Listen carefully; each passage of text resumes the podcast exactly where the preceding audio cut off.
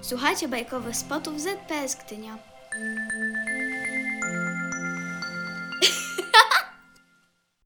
Nowe szaty króla. Hans Christian Andersen. Przed wielu laty żył cesarz, który tak bardzo lubił nowe, wspaniałe szaty, że wszystkie pieniądze wydawał na stroje. Nie dbał o swoich żołnierzy, nie zależało mu ani na teatrze, ani na łowach. Szło mu tylko o to, by obnosić przed ludźmi coraz to nowe stroje. Na każdą godzinę dnia miał inne ubrania i tak samo jak się mówi o królu, że jest na naradzie, mówiono o nim zawsze cesarz jest w garderobie. W wielkim mieście, gdzie mieszkał cesarz, było bardzo wesoło. Codziennie przejeżdżało wiele cudzoziemców. Pewnego dnia przybyło tam dwóch oszustów. Podali się za tkaczy i powiedzieli, że potrafią tkać najpiękniejsze materie, jakie sobie tylko można wymarzyć. Nie tylko barwy i wzory miały być niezwykle piękne, ale także szaty uszyte z tej tkaniny miały cudowną własność. Były niewidzialne dla każdego, kto nie nadawał się do urzędu albo też był zupełnie głupi. To rzeczywiście wspaniałe szaty, pomyślał cesarz. Gdybym je miał na sobie, mógłbym się przekonać, którzy ludzie w moim państwie nie nadają się do swoich urzędów. Odróżniłbym mądrych od głupich. Tak, ten materiał muszą mi utkać jak najprędzej. I dał obu oszustom z góry dużo pieniędzy, aby mogli rozpocząć pracę. Oszuści ustawili warsztaty tkackie, udawali, że pracują, ale nie mieli nic na warsztatach. Zażądali od razu najdroższych jedwabi i najwspanialszego złota. Chowali je do własnej kieszeni, pracowali przy pustych warsztatach. I to często do późnej nocy. Chciałbym jednak wiedzieć, jak postąpiła robota, pomyślał cesarz, ale zrobiło się mu nieswojo na myśl, że człowiek głupi albo niezdatny do urzędu, który piastuje, nic nie zobaczy. Uspokoił się wprawdzie, że o siebie nie potrzebuje się obawiać. Ale postanowił jednak pospać kogoś, aby dowiedzieć się, jak rzeczy stoją. Wszyscy ludzie w mieście wiedzieli, jaką cudowną własność miała mieć ta materia, i wszyscy pragnęli się przekonać, że ich sąsiad jest głupi lub zły. Poślę do tkaczy mojego starego, poczciwego ministra, pomyślał cesarz. Ten będzie mógł najlepiej ocenić ich pracę, bo ma dużo rozumu i nikt lepiej niż on nie sprawuje swojego urzędu. I oto stary, poczciwy minister poszedł do sali, gdzie siedzieli dwaj oszuści i pracowali przy pustych warsztatach tkackich. Boże drogi, pomyślał stary minister i wytrzeszczył oczy. Ależ ja nic nie widzę. Ale głośno nie przyznał się do tego. Obaj oszuści prosili go, aby łaskawie zbliżył się do nich i pytali, czy wzór nie jest piękny i barwa wspaniała. Wskazywali przy tym na puste warsztaty i biedny stary minister otwierał w dalszym ciągu oczy, ale nie mógł nic dostrzec, bo nic tam nie było. Wielki Boże, pomyślał, czyżbym był głupi? Tego nigdy nie przypuszczałem i nikt nie powinien się o tym dowiedzieć. Czyżbym nie nadawał się do swojego urzędu? Nie, nie mogę nikomu powiedzieć, że nie widziałem tkaniny. I co? Nic pan nie mówi? powiedział jeden z tkaczy. O, to jest śliczne, bardzo ładne, powiedział stary minister i patrzył przez okulary. Co za wzór i jakie kolory! Tak, powiem cesarzowi, że mi się tkanina niezwykle podoba. To nas cieszy, powiedzieli tkacze i wymienili nazwę barwy oraz objaśnili rysunek wzorów. Stary minister pilnie uważał, aby móc dokładnie powtórzyć wszystko cesarzowi, co też uczynił. Po czym oszuści zażądali więcej pieniędzy i nowego zapasu jedwabiu i złota, potrzebnego jakoby do dalszej pracy. Ale znów wszystko schowali do kieszeni, a na warsztatach tkackich nie było ani jednej nitki. Pomimo to siedzieli jak przedtem przy pustych warsztatach.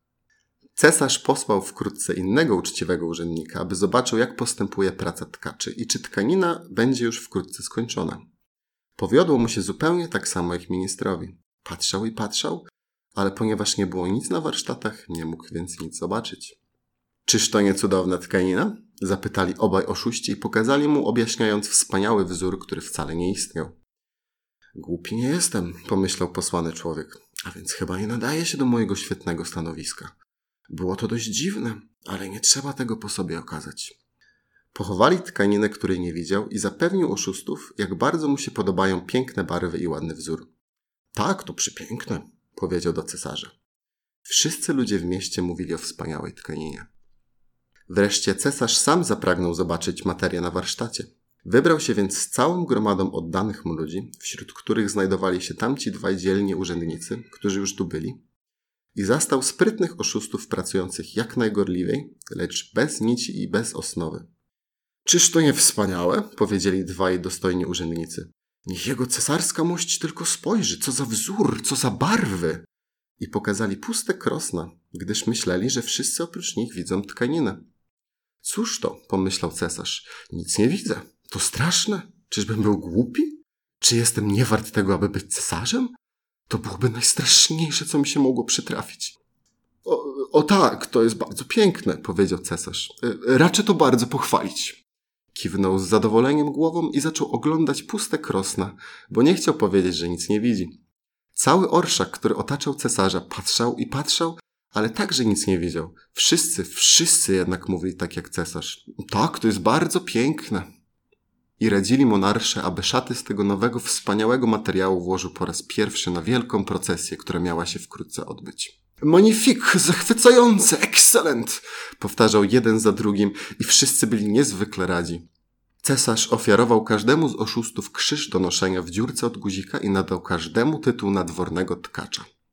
Przez całą noc poprzedzającą procesję oszuści nie spali i szyli szaty przy szesnastu świecach. Ludzie widzieli, jak się spieszyli, aby wykończyć szaty cesarza.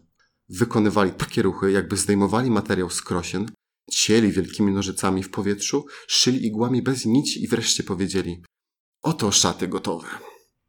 Cesarz przyszedł do nich z najdostojniejszymi dworzaninami, a dwaj oszuści podnosili ramiona takim ruchem, jakby coś trzymali w ręku i mówili: Oto spodnie, oto frak, a oto płaszcz i tak dalej.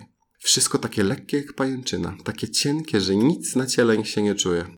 Ale na tym polega cała zaleta tych szat. Istotnie, powiedzieli wszyscy dworzanie, ale nie mogli nic zobaczyć, bo przecież nic nie było. Może jego cesarska mość raczy łaskawie zdjąć swoje suknie, powiedzieli oszuści. Przymierzymy nowe szaty tu, przed tym wielkim lustrem. Cesarz zdjął ubranie, a oszuści udawali, że wkładają na niego różne części nowo uszytych szat. Objęli go w pół tak, jak gdyby coś zawiązywali, niby to tren. Cesarz zaś kręcił się i obracał przed lustrem. Boże, jak to dobrze leży, jak cesarzowi w tym do twarzy, mówili oszuści. Jaki wzór, jakie barwy, to wspaniały strój. Baldachim, który będą nieść podczas procesji nad jego cesarską mością, czeka przed domem, oznajmił najwyższy mistrz ceremonii. Dobrze, jestem gotów, powiedział cesarz. Czy dobrze leży? I wykręcił się jeszcze raz przed lustrem, żeby się wydawało, że ogląda swój wspaniały strój. Dworzanie, którzy mieli nieść tren, schylili się do ziemi i czynili takie ruchy rękami, jakby ów tren podnosili, a potem szli i udawali, że coś niosą w powietrzu.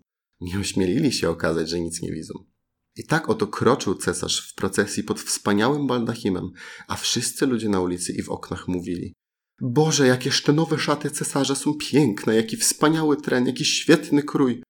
Nikt nie chciał po sobie poznać, że nic nie widzi, bo wtedy okazałoby się, że nie nadaje się do swojego urzędu albo że jest głupi. Żadne szaty cesarza nie cieszyły się takim powodzeniem jak te właśnie. Patrzcie, przecież on jest nagi! zawołało jakieś małe dziecko. Boże, słuchajcie głosu niewiątka, powiedział wtedy jego ojciec i w tłumie jeden zaczął szeptem powtarzać drugiemu to, co dziecko powiedziało. On jest nagi! Małe dziecko powiedziało, że jest nagi! On jest nagi! zawołał cały lud. Cesarz zmieszał się, bo wydawało mu się, że jego podwładni mają słuszność, ale pomyślał sobie muszę wytrzymać do końca procesji. I wyprostował się jeszcze dumniej, a dworzanie szli za nim, niosąc tren, którego wcale nie było.